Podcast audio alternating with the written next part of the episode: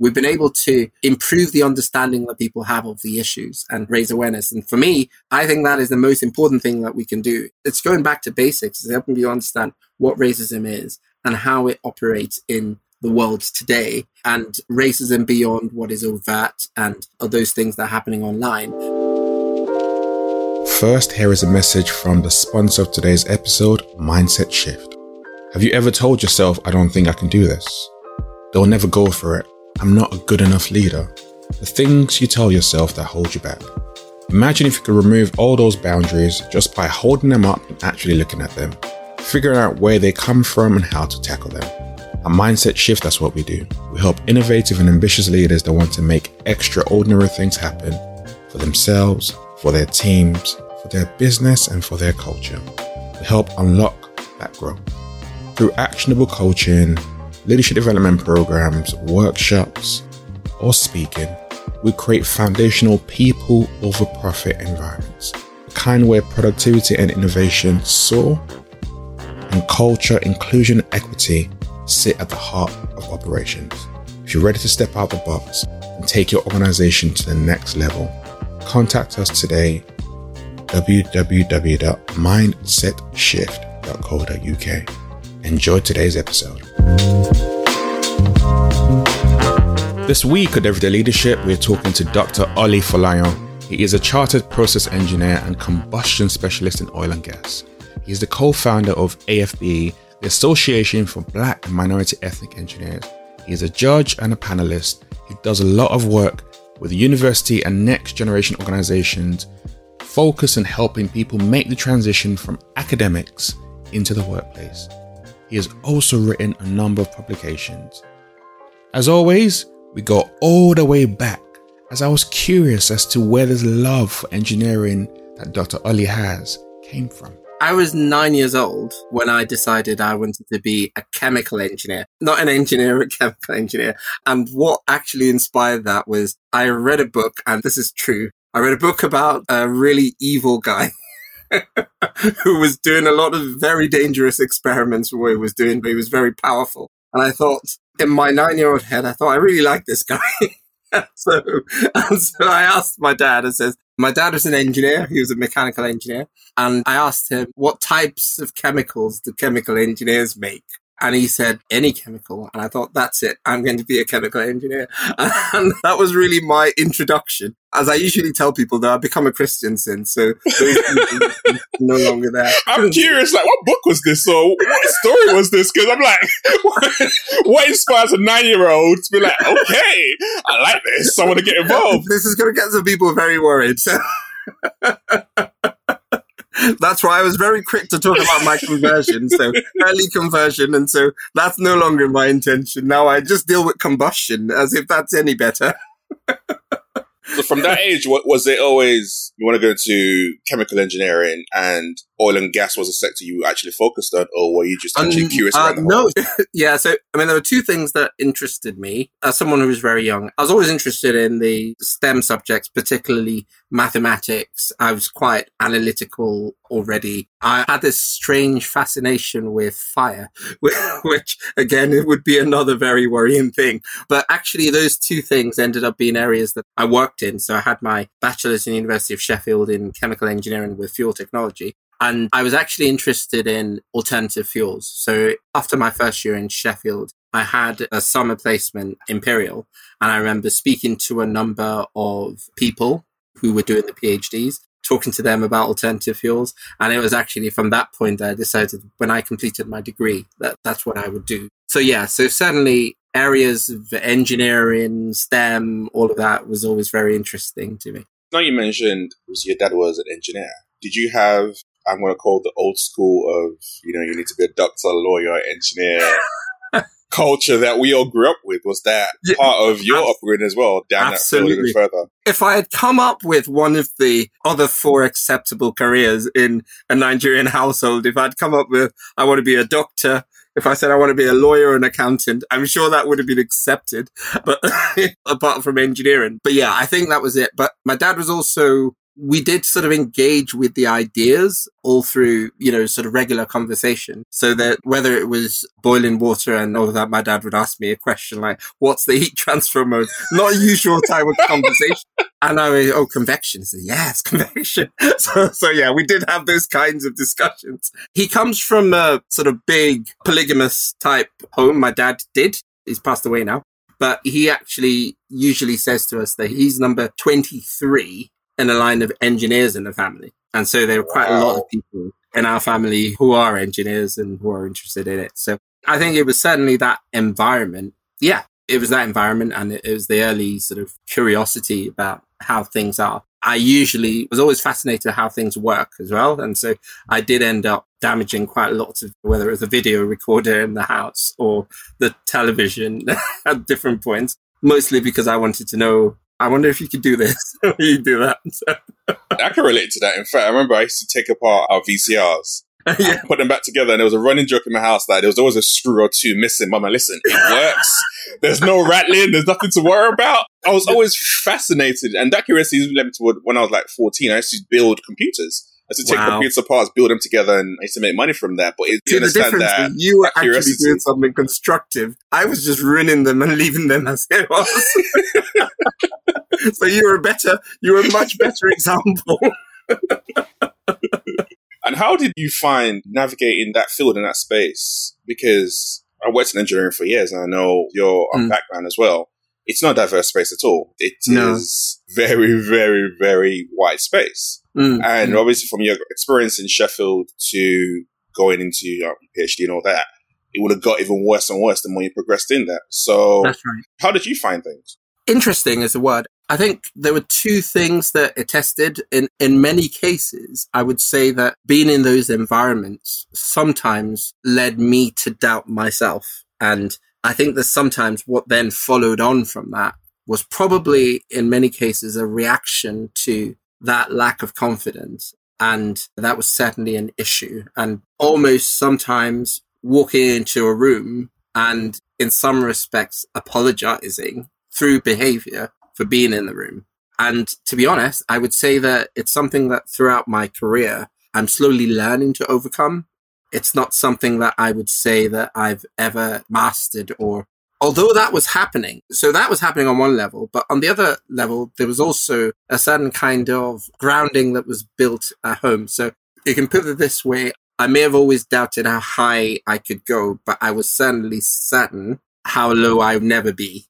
So in that sense, my family, my upbringing gave me that foundation, that sense of self worth that meant that even when things were bad, I didn't stop believing that I could overcome some of the challenges that I faced. But there was also still that lack of confidence and that sometimes reflected in the way that I carried myself. In those days, even in my PhD years, outwardly to everyone, I seemed very confident with no issues, but I knew inside that very often there was also this underlying lack of confidence. Some of that was that despite the fact I came from a family where you had these role models and you had this environment, I was coming into an industry where there weren't that many examples of people in, certainly in my lane, who looked like me, who had a similar background to me. So it sounds almost contradictory, but yeah, I've been living with those two issues, those two levels of consciousness, if that makes sense. Makes perfect sense. And I kind of want to delve into that a little bit more because I know there'll be young people either navigating through university. There'll be people in other organizations in different industries who will be having those feelings as well. So I want to understand a bit more around how did those feelings for you show up and how did you keep on pushing through? Yes, your, your background helped you because you had that firm foundation from home, but you still kept on pushing and striving to be more and achieve more. So how did you actually develop that side of you to not just give up and be like, oh, this is too hard. I'm not going to do it anymore. I think one of the main things that that foundation gave me was a belief that when things go wrong, that's not a reflection of you. It's a reflection of the situation. And there are things you can always do. You can always do to learn. Something that I think that we always ought to have at the back of our minds is the gap a gap between sort of where we are and where we want to be. And that for me means I come into a situation. I've just had a conversation with someone. They probably present this sort of supercilious attitude that says, you don't know what you're talking about. I could come away from that and agree that, yeah, I don't know what I'm talking about. In fact, I never know what I'm talking about. Or I could come away from that situation and say, I'm going to spend some time, prepare so that next time I meet you, next time I'm discussing with you, I know what I may have been missing the last time and that's not going to happen again. Uh, so I spent a lot of time outside of work actually preparing myself. And one of the earliest discoveries I made earlier in my career was that the things that were actually going to make a difference long term were things that were happening post 5 p.m. and things that were happening in the evening. So those extra things that I was doing to develop myself, whether that's reading, whether that's going on courses, whether that's sitting in my room and reading some reference book cover to cover that some people would hear about and think this guy is a bit nuts. But yeah, it was doing what I needed to do in order to ensure that I'm able to address those gaps. So the way that I've tried to do things is be realistic about where those gaps are and do what I can within my own power to address those gaps. And that's meant calling up people and asking questions. In fact, it was a desire actually to mine some of those, bridge some of those gaps that eventually led me and my sister to create AFBE. So in order to find those people, those mentors that I could reach out to and get some of that information. So that's how I dealt with it. The key to confidence is preparation. And in many cases, what I try to do and what I continue to try to do is prepare more and be committed to daily and regular preparation. You mentioned um, AFB. For those who don't know, can you just give us a background around AFB, the inception, what you do and actually what the mission behind the organization is. Yeah, so this sort of leads very, very naturally from what we were just talking about because quite early in my career, I worked for one of the companies I'd done some of my PhD work for.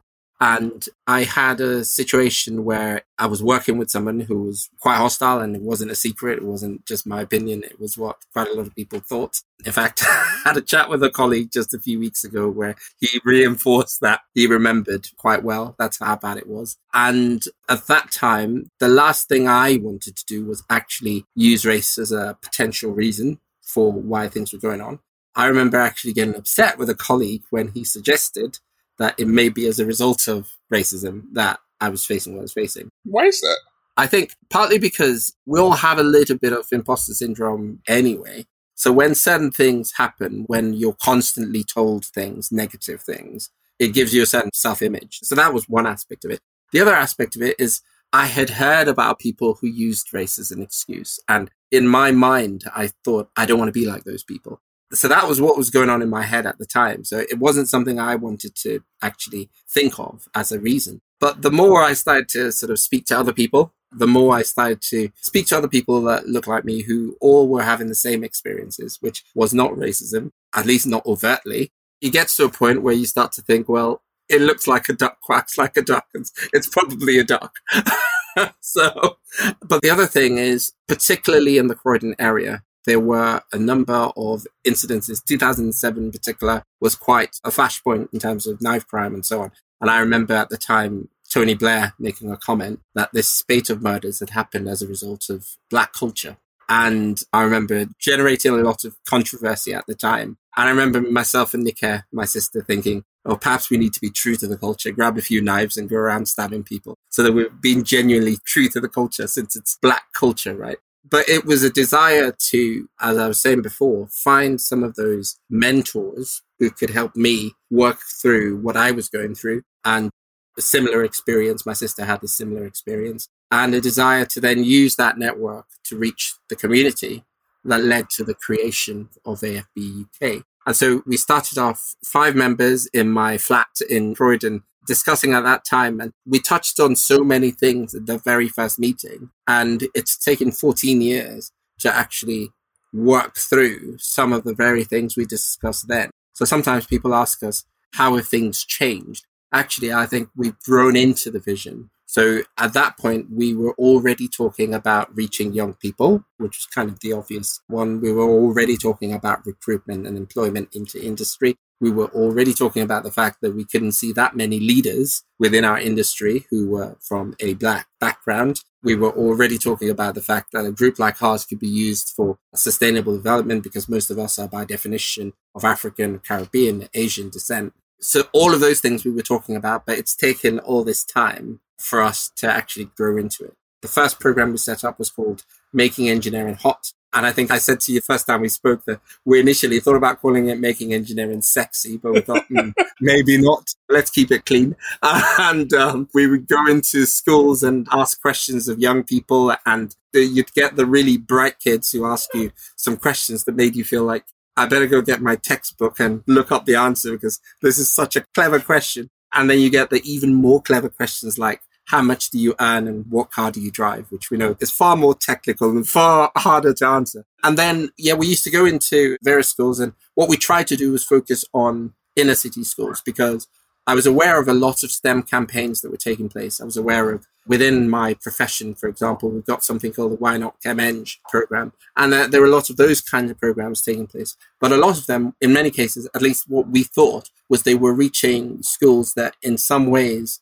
already had those role models. They already had those, not where the help was actually needed. And so what we tried to do was go into some of the poorer areas, some of the poorest boroughs in London and actually carry out these programs. And I remember we would hold surveys of the people in the schools and ask them, show us an example of an engineer they know. And in many cases, it was the AFB member that some of those kids were able to point to because in many cases they didn't necessarily have those people in their own world. But yeah, so I moved up to Scotland in 2010. I noticed there were some unexpected similarities between London and Aberdeen in particular, because London is quite an international city, mostly due to the world of finance that brings people from all over the world to London. Aberdeen is the energy capital of Europe and is also for that reason attracts people from all over the world. And so I remember speaking to people then asking what the needs were. And what they said to me is there were quite a number of students that come here to study in the hope that if they do a master's program in oil and gas engineering,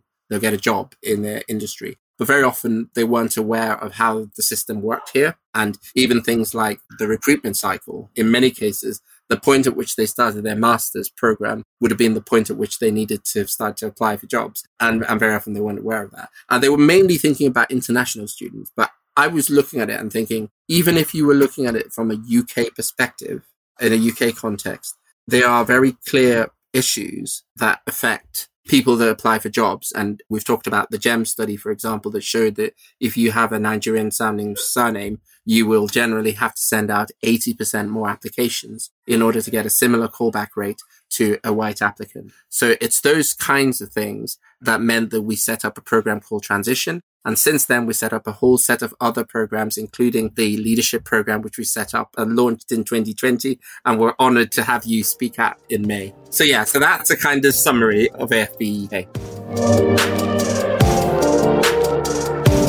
It's a really amazing initiative.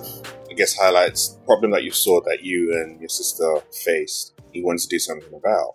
And at the time when you set it up, I was very surprised to learn that a lot of organizations didn't jump and want to get involved because you're thinking, this is great. This is great for us. This is great. Solves a problem that we have in our industry. And yet organizations held back. I remember you were saying that you were self-funded for a very long time and you kept this going.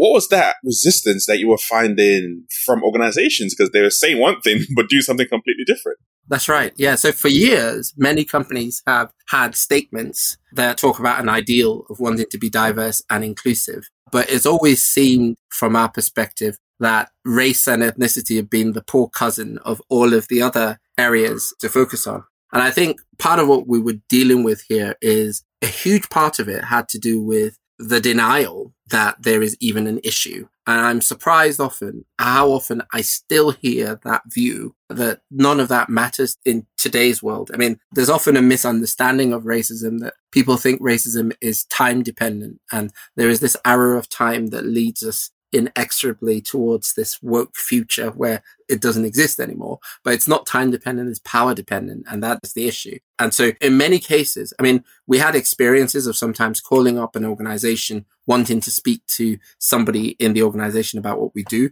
and getting a sort of a fake email was clearly fake email that was given to us. And I remember one occasion where that happened and I just thought, what the hell? I'm going to CC the CEO of this organization and in my response to the person that I spoke to. and what was interesting is the following day I got an email from the CEO saying, we want to see you.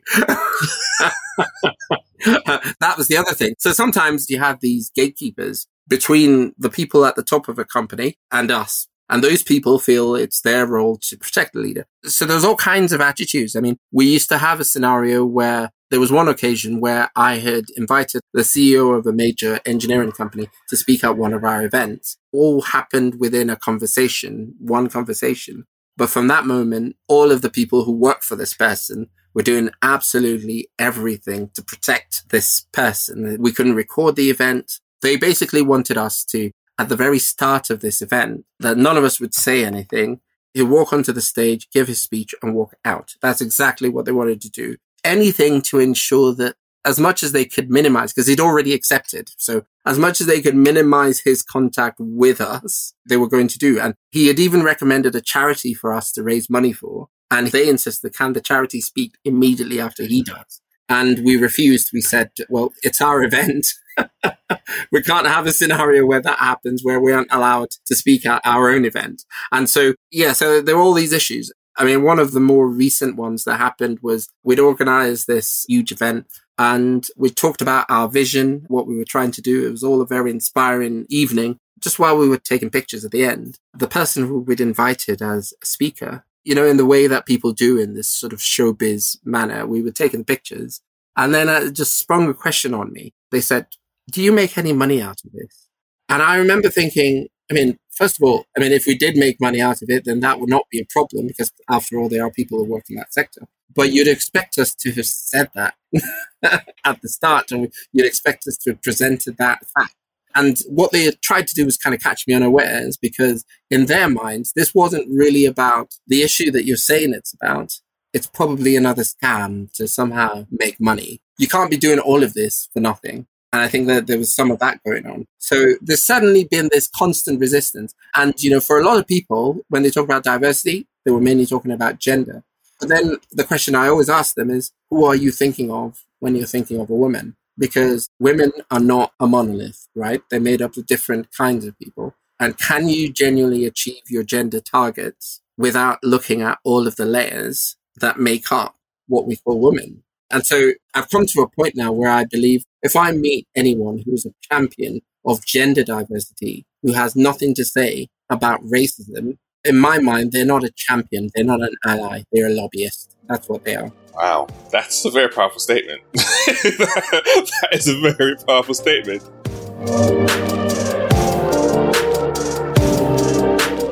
And actually, it's one that I also agree with, to be honest, because I remember, I think was actually reading Reni Eddo-Lodge's book a while along and talk about race to white people. And she mentioned the same thing when into the women's movement. And anytime she brought in race, yeah. she was met with this wall of silence, like, no, we don't do that here. This is not what we talked about. And that was a surprise to her at first until she recognized that, oh, okay, we can talk women's rights, but if we don't, as long as we don't talk about race, that's another that's right. layer that no one wants to mention. And that speaks very specifically to what you're talking about, but it's still seen as a very controversial statement to make. When you make that out in public, I'm sure there'll be a lot of backlash. Tw- yeah, there were, there were a lot of people who, a lot of trigger fingers, shall I say, who are quick to point out this and point out that and have, but in the actual fact, it's the reality of it. You can't say you're an ally for people in general and then be like, oh, I'm going an ally for this. That does not make any sense because that means you're also part of the problem because you're seeing everything in silos. In a very than, uh, compartmentalized. Yeah. Or you have a particular base, you're working from a particular base of probably white, probably middle class, and that's it. And primarily, that is your objective. Because, I mean, some of those people have actually said, somebody actually said to me, who was a professed gender diversity champion, actually said to me directly, wouldn't it be better if organizations like yours just toned it down a little bit? Let's get the gender thing going. And then all of those wins will naturally, they didn't use the word trickle down, but that's what they meant, trickle down to the rest of the other issues. And uh, they said this to me at a diversity event. And I remember thinking, what? so there are all these attitudes. You know, there's a little bit of ignorance, there's a little bit of resistance to the idea. And so somewhere between ignorance and actually just not liking the idea, I think led to that resistance and the reason why garnering support for race and racism causes has been a lot harder. That said, there have also always been, we also used to have a scenario where you had organizations who were quite happy to talk to us in private. So they'd work with us for years, but nobody knew. And my sister used to describe it as they were having an affair with us. It's been going on for a long time. uh, nobody knows. so that used to happen. And then the other aspect is there have been some very consistent champions from the very early days who also always championed what we do. So it's been a mixture. I just want to ask you about emotions. How mm. do you handle your emotions when you have people making statements like the one you just mentioned that can come across very ignorant? Sometimes I'm sure they are racist comments and you have to react in a way where you filter yourself. Sometimes you hold yourself back, sometimes you don't. I don't know. I'm curious to find out how you deal with it. But I'm just curious to how do you deal with those kind of statements that people make in those environments? I'm fortunate enough to have a certain kind of I think most of us are sort of natural statisticians. When I think about these kinds of attitudes, I think in terms of if you imagine a graph or trend with data points, and I generally prefer to respond always to the trend than to the data point. The problem with that kind of mindset is that by the time I respond to the data point, it's probably a very low data point. And everyone says, why is he getting so upset about this small thing? But no, I'd been thinking about it. I've been looking out for a pattern. So very often I take the time to actually think what's actually happened here. And I've been fortunate enough that it's only very often long after the events actually happened that I decided that, okay, this is a little bit, this is what was really going on. And so because I'm still going through that loop in my head, is, is this really happening? Is it not happening? I've often very rarely responded directly to what they've said other than offer logical sort of counterfactual or counter narrative to what's been said it's the anger and the frustration comes much later. And so for that reason, I haven't had that many sort of fractious conversations with people for that reason. Only because it took me a while to make up my mind, basically. There was a lady on The Apprentice, it was about 12 years ago, who described herself as a slow burner in the thought department. I think that's me. and so, and, and so for that reason, I haven't had that many. But yeah, what I tried to do, I mean, we had a scenario in Edinburgh just last year where we went to Edinburgh, we just parked our car. My daughter is autistic. And so very often isn't as aware of what's happening. And she was opening the door and the door happened to touch the car of this guy who was a security guard in the pub just where we were parked. And he came along and he was just so abusive, so obnoxious, so about, he says, are you stupid or something? And it was a kind of hostility that although he didn't use certain words, you know, you feel it and you know that he feels the freedom to do this because of what you look like. And I remember I was so outraged at the time. And so we went off and once we settled ourselves in the hotel, I came back and just sat in the car and I was just looking, I was just looking at him and then looked at him for a while and he could see me. And then I walked towards him. And I think he probably thought at this point, anything's going to happen here. And so he apologized before I said anything. he apologized for what he'd done. I said I'd wanted to make a complaint. I refused. I didn't make it eventually. But for me, that is quite typical of the way I've responded in those kinds of situations. It's often been, let me reflect on what's actually happened here and then decide what I'm going to do about it. I hear that. And to be fair, I think that's a very measured approach, which allows you to actually be able to respond in a way that it's not emotion led. Yes. Because when you always respond from a place of emotion, we will end up doing and saying things in the heat of the moment, which might feel right, but in the long term, yeah. it has longer repercussions. And when you're operating in a space where you're trying to meet people where they are and to communicate and talk about subjects such as racism, mm always going, there is righteous anger. Trust me, it's there burning deep inside. Absolutely. And, that comes out. But it's Absolutely. generally speaking, being able to do it in a way that doesn't put people on the defense, Yes. where you actually can invite them in. So I completely Yes. understand where you're coming from. Yeah, yeah, yeah. And sometimes some of that process of reflection involves speaking to my wife, speaking to my sister, working through what's actually happened and how I respond. And one of the things that often frustrates me about some of the kind of racist incidents that we've seen over the last few weeks, where these players got abuse, is that that's the easy part of racism. That's the one that we can all look at and we can say, there's a monkey emoji. You're not in any doubt as to what that person's intention is. There's the N word. We know exactly what's happening. So you know where you can address it. The problem for most of us is all of those daily things, that sort of death by a thousand cuts that happens every day in different ways, you know, whether it's the fact that you're standing there in a supermarket at the till and it's only when you get to the till that the lady at the till decides that I need to check this note to see if it's actually a real one, or the fact that you're constantly getting shut down in discussions or in areas of dis argument or whatever you're expected to concede in the minds of people. Otherwise, you're a problem. It's those things that create more, they have more of a lasting impact on us, damaging impact. So sometimes the danger with some of those incidents, it's, it gives people the impression that we're actually doing something about racism because we all responded with outrage to the obnoxious tweet. But it's happening all the time via these microaggressions. And unless we start to recognize that as in some ways the real racism, because what's happening every day today to a lot of people, until we start to understand that, I don't think we'll we'll ever deal with the issue. Yeah, well, the subtle ones hurt the most. Mm. Like that's, I completely agree with that. As bad as America can be sometimes, I respect the in-your-face approach. That I know where I stand with you. you don't like me because of how I look and because of the color of my skin.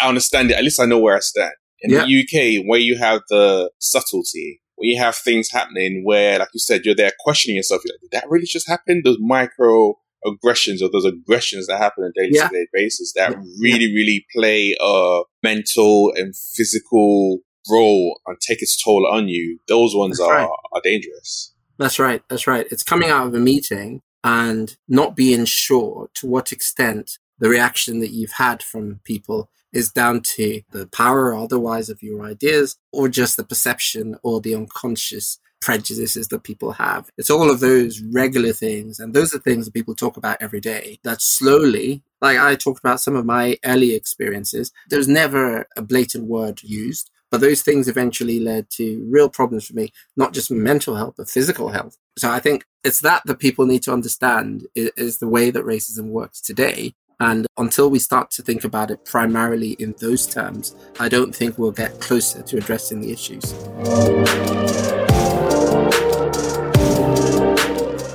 How has the FB found things since last year till now? And what does the future hold for the organization? What would you like to see happen? So it's been amazing. It's been an amazing journey. In many ways, it's been a vindication of a lot of the work that was happening at a time when no one, or I wouldn't say no one, but when we weren't getting the level of the hearing that we were. And in some ways, it happened at the right time because I'll take Scotland, for example. I moved up here in 2010, started the AFB branch in 2011. And from 2011 to 2018, everything that AFB did was internally funded. We didn't have any support from anyone. But from 2018, many companies have started to speak about this issue around going beyond gender in their diversity agenda and thinking a little bit broadly. And things had really actually started to open up even before the incidents of last year. But once that happened, there were many more companies now speaking about the need.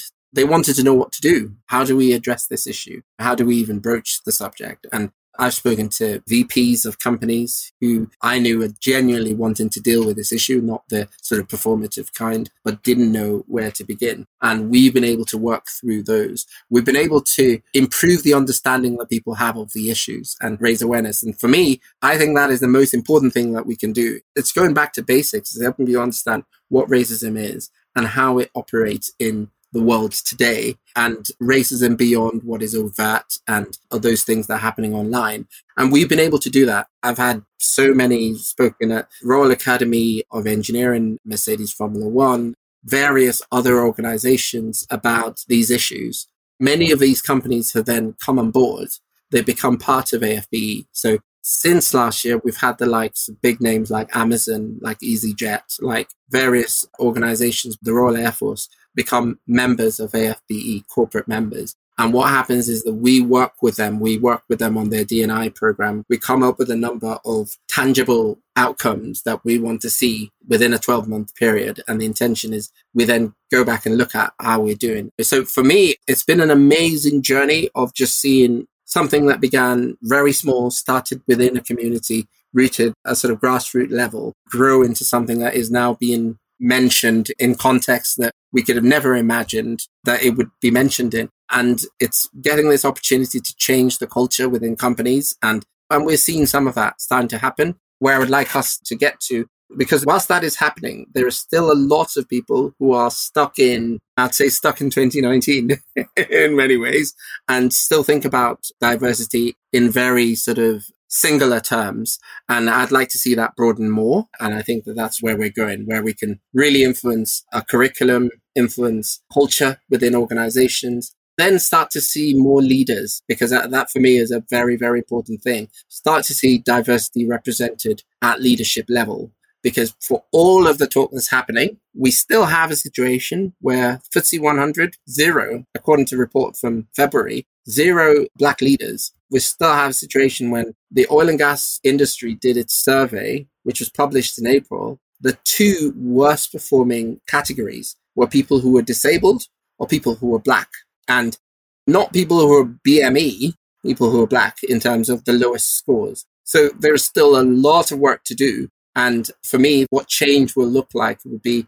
when we start to see more of those diversity represented at leadership level, because then that enables the attraction into the industry and enables retention because people can see a pathway. They can see enough examples of people who look like them in leadership positions. And hopefully that enables them to aspire to those roles. That is such a worthy cause. And so I spent 12, 12, 13 years, especially in engineering, design, automotive kind of industries.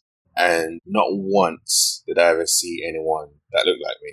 Remember when I was navigating my way and when I got to certain positions, mm. it was just because of the driver's light. I wanted to make a difference and I wanted to see, have other people to aspire to do something. But ahead of me, there was nothing it was just, and it was hard. It was hard and it was lonely and it was frustrating. And you're having conversations with people at that level in C suite and they don't seem to understand why are you upset about this or what difference does it make? I'm like, because I'm listening to some of the conversations you guys are having in this room yeah. And I can't relate to it. It's not my yeah. world. It's not my culture. And I'm still trying to bring my authentic self into that room. But if you had more people either at my level or levels above me or levels below me, it'll make such a massive difference in the way that you approach certain things and you make certain decisions. But that wasn't the case. So seeing what and hearing what AFB are trying to do and trying to change that, especially in the leadership space, is really, really all for it. Well, we're grateful. We've had the help of yourself as well in that process. So we are one of the big pleasures of this whole journey, especially since last year. All of the fantastic people we've come to know, we've come to meet who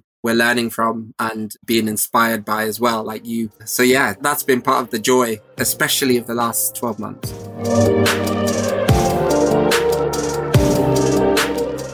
What was that move like for you from London to Scotland? Interesting. because I used to say up until that point, I used to say that Scotland is a really nice place to visit. Emphasis on the word visit. I never imagined that I would live here. It was interesting because on one hand, I could see that yes, there were these similarities. There were significant minority ethnic population. I think we're behind Glasgow in terms of the number of people from ethnic minority backgrounds in Scotland and, you know, cities. And so I could see that, but I could also see that there was huge differences. And it was also the fact, how do you contextualize what you've been doing for a place like this? I remember somebody saying to us, Oh, we've got no gang culture here.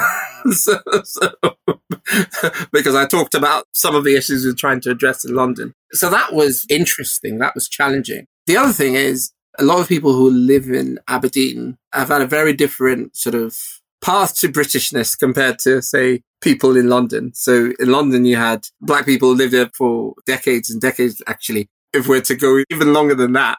Whereas here, a lot of people that you meet are primarily expats or at least started out that way. And so their understanding of or their view, perspective on race and racism is very different. So I found myself having just as many, especially in the earlier days, just as many conversations with black people around the issues as I did with white people. And some of the resistance that we actually faced, some of it, some of the fiercest resistance that we faced actually came from black people.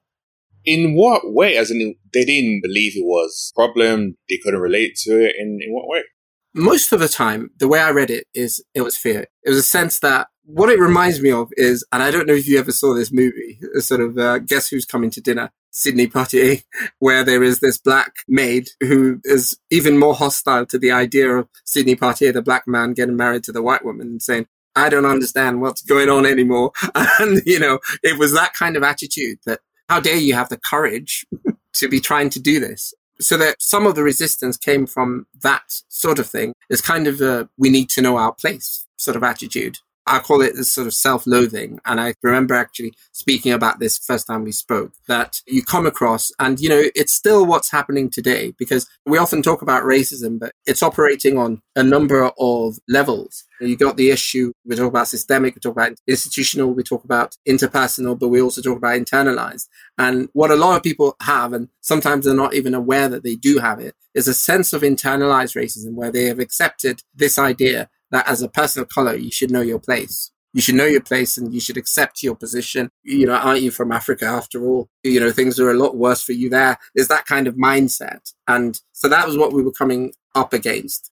I found that that too has changed because the longer people go in, in their careers, the more they start to see some of the issues that we were talking about. And the more they start to understand the need to address those issues. So that's what's happened in the last few years. And of course, in the last year, there's that sense that many more people feel that they can talk about race now. To some extent, there's a little bit of bandwagon, people jumping on a bandwagon. Sometimes I very mischievously say that I was black before George Floyd. because you had a lot of people, black people who were not very interested yep. in talking about race until it became a sexy oh. topic. Yeah. The conversion happened post and yeah. yes, yes. And that conversion is also sometimes associated with a few grants and, uh, hmm. anyway, I'm going to stop there before I cause any more mystery.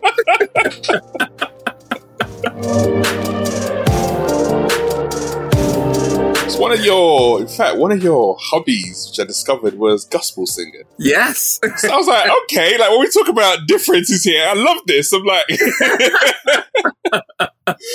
yes. chemical engineer here, you got gospel singer here. Like, okay, like what's? yeah, I actually got involved in a few recordings as well. Oh wow, uh, okay. Yeah, in fact, I met my wife in our church gospel choir. So, oh yeah, music has been a part of my life pretty much all my life. I play guitar very badly. and yeah, I've always been interested in music. And these days I'm finding that I'm spending a lot more time doing AFBE stuff and I haven't been as, as active as a singer, but I still, I'm still involved in that. Yeah, to some extent. So what if I go online, I can find some recordings of Dr. Ollie singing? Probably not. There was an album in 2009 that was done. Uh, my church, KICC, is the church we attended in London. And so we had a recording of Pastor Matthew Ashimolowo written some songs. And we did a recording in an album called My Hiding Place. And so I did that. Yeah, I was involved in quite a lot of things. One of my favorite moments as a singer was getting to sing in a Black American church in 2001. And for anyone who has been involved in gospel music, we know that the home of gospel music is obviously America. So for us, it was so weird. It was weird for me to be singing in front of this Church of God in Christ in San Diego, singing in front of them, singing a hymn and, you know, getting the usual response to pretty much every line. Amen. Yes. uh, that was pretty surreal, but it was one of those ones I remember quite fondly yeah, so the music is a huge part. I was actually involved in I'd actually tried my hand at songwriting as well. Uh, so a few times, but that's a project that's never really got off the ground. So maybe one day. That's one for the future, you know. Yeah. I have faith. when you put your mind to do something, you always get to tend to get it done. So you never yeah. know. You never know. yeah, because I seem to remember is it your son is in the to the drums? I can't remember. Yeah, I think so I remember does, seeing. Yeah, yeah. Yeah, so, so he does um drums and piano. He plays. plays yeah, well. yeah. So you know a lot about that world, but yeah, it's something I would like to get back into. I feel like I'm missing a huge part of myself in that sense by not doing it. But yeah, one day. it's about time. Just to get some yes. time back. That's what it is. Get some time back. I had a coach actually, Claire, who was actually trying to get me back into singing because in her advice was that you are kind of locking up a part of yourself in some ways and that might actually help you in some of the other areas. So the problem I have these days is time for anything and trying to really balance. And it goes back to the question, the first question you asked me, I think, was about how you balance things. And, you know, if I'm thinking of a personal goal, is how I actually start living a more balanced life because I'm certainly not doing that at the moment. that's one of the questions I actually get with a lot of leaders. I'm doing so many things and I don't have time to do other things, but I need to. I'm like, well, that action reflection is key in, in all our lives to mm. help us to actually keep us recharged, re-energized, and to get the space to actually be able to execute properly. That's so, right. Don't worry. Outside of this conversation, we will talk. I need the help, I really do. but getting the balance right has been I think if I'm thinking of my personal goals, career goals as an engineer, you know, I want to move beyond, you know, I'm a well, process engineer who provides consultancy in the area that I work in. But I do want to get more into a, a sort of leadership type role in my career. And I think in order to get there, certainly that balance that we're talking about there, of being able to carry on doing what we've been doing, but at the same time ensure that no aspect of our lives suffers, I think is very important. So that's why I'm I'm going to be working on with your help. we'll make it happen because it'd be great to see you in those positions because you a great example and you were able to make some much needed change in those spaces as well. Absolutely. Amen. Amen to that.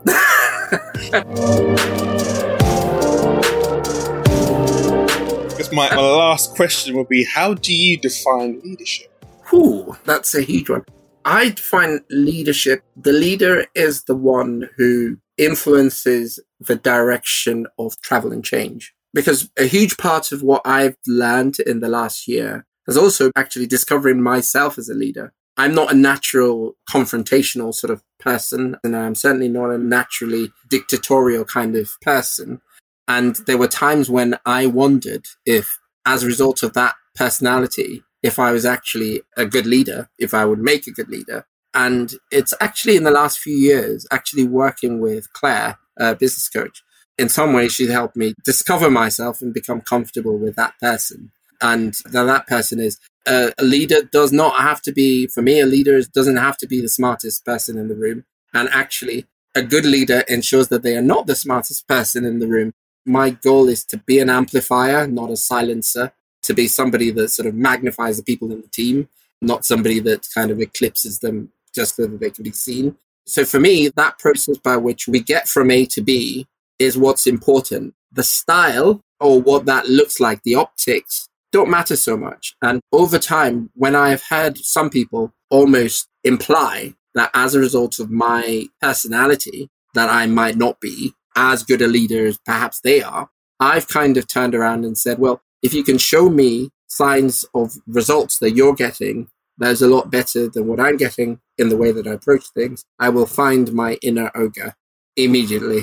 So for me, that for me is leadership is being that person who influences direction of travel. It's not necessarily the person who is captain who stands at the front and dishes out orders to everyone. I love that. Those are the kind of leaders that we need more and more of that can drive things forward, that can be visionary, and bring people along with them because they tap into other areas of vulnerability, of openness, of reduction in the ego, and more around collaboration and authenticity. You certainly touched on, so I really, really love that definition of, of leadership. And just before we wrap up, where can people find more about you, about AFBE? Well, I'm on LinkedIn. I'm on Twitter, Ollie uh, Arthurlion. You can find me on there. And then if you want to know about AFBE, our website is www.afbe.org.uk. And if you're in Scotland and would like to find out what we're actually doing in Scotland, we have another website, afbscotland.org. So yeah, that's how you can find us. So all those bits of information will be in the show notes. And once again, I just want to say appreciate your time today. Appreciate the great work that you and your sister, Dr. Nike, are doing. I saw the Lewis Hamilton report just came out as well, which Yes, was, was right. brilliant, was a brilliant read as well. Making That's right. changes in that industry. So there's just so many different areas that Yes. you guys are really, really impacting and creating and moving actual change. That's why I really want to talk to you. Is like I want to talk to That's- people who are making actual change, not just talking about it, but doing it and have been doing it way back, even when they had to fund it for themselves. And that's something the organization is doing. So I really, really spread the work, and I'll keep on highlighting it and singing from the rooftops as much as I can around AFB. Oh, thank you so much. And your inspiration, just listening to everything. And since we first spoke a year ago, yeah, I've benefited a lot from knowing you as a person and from benefiting. And yeah, hopefully we can continue on those personal plans as well. You can help me. We, sh- we shall definitely do that. Thank you so much. Thank you.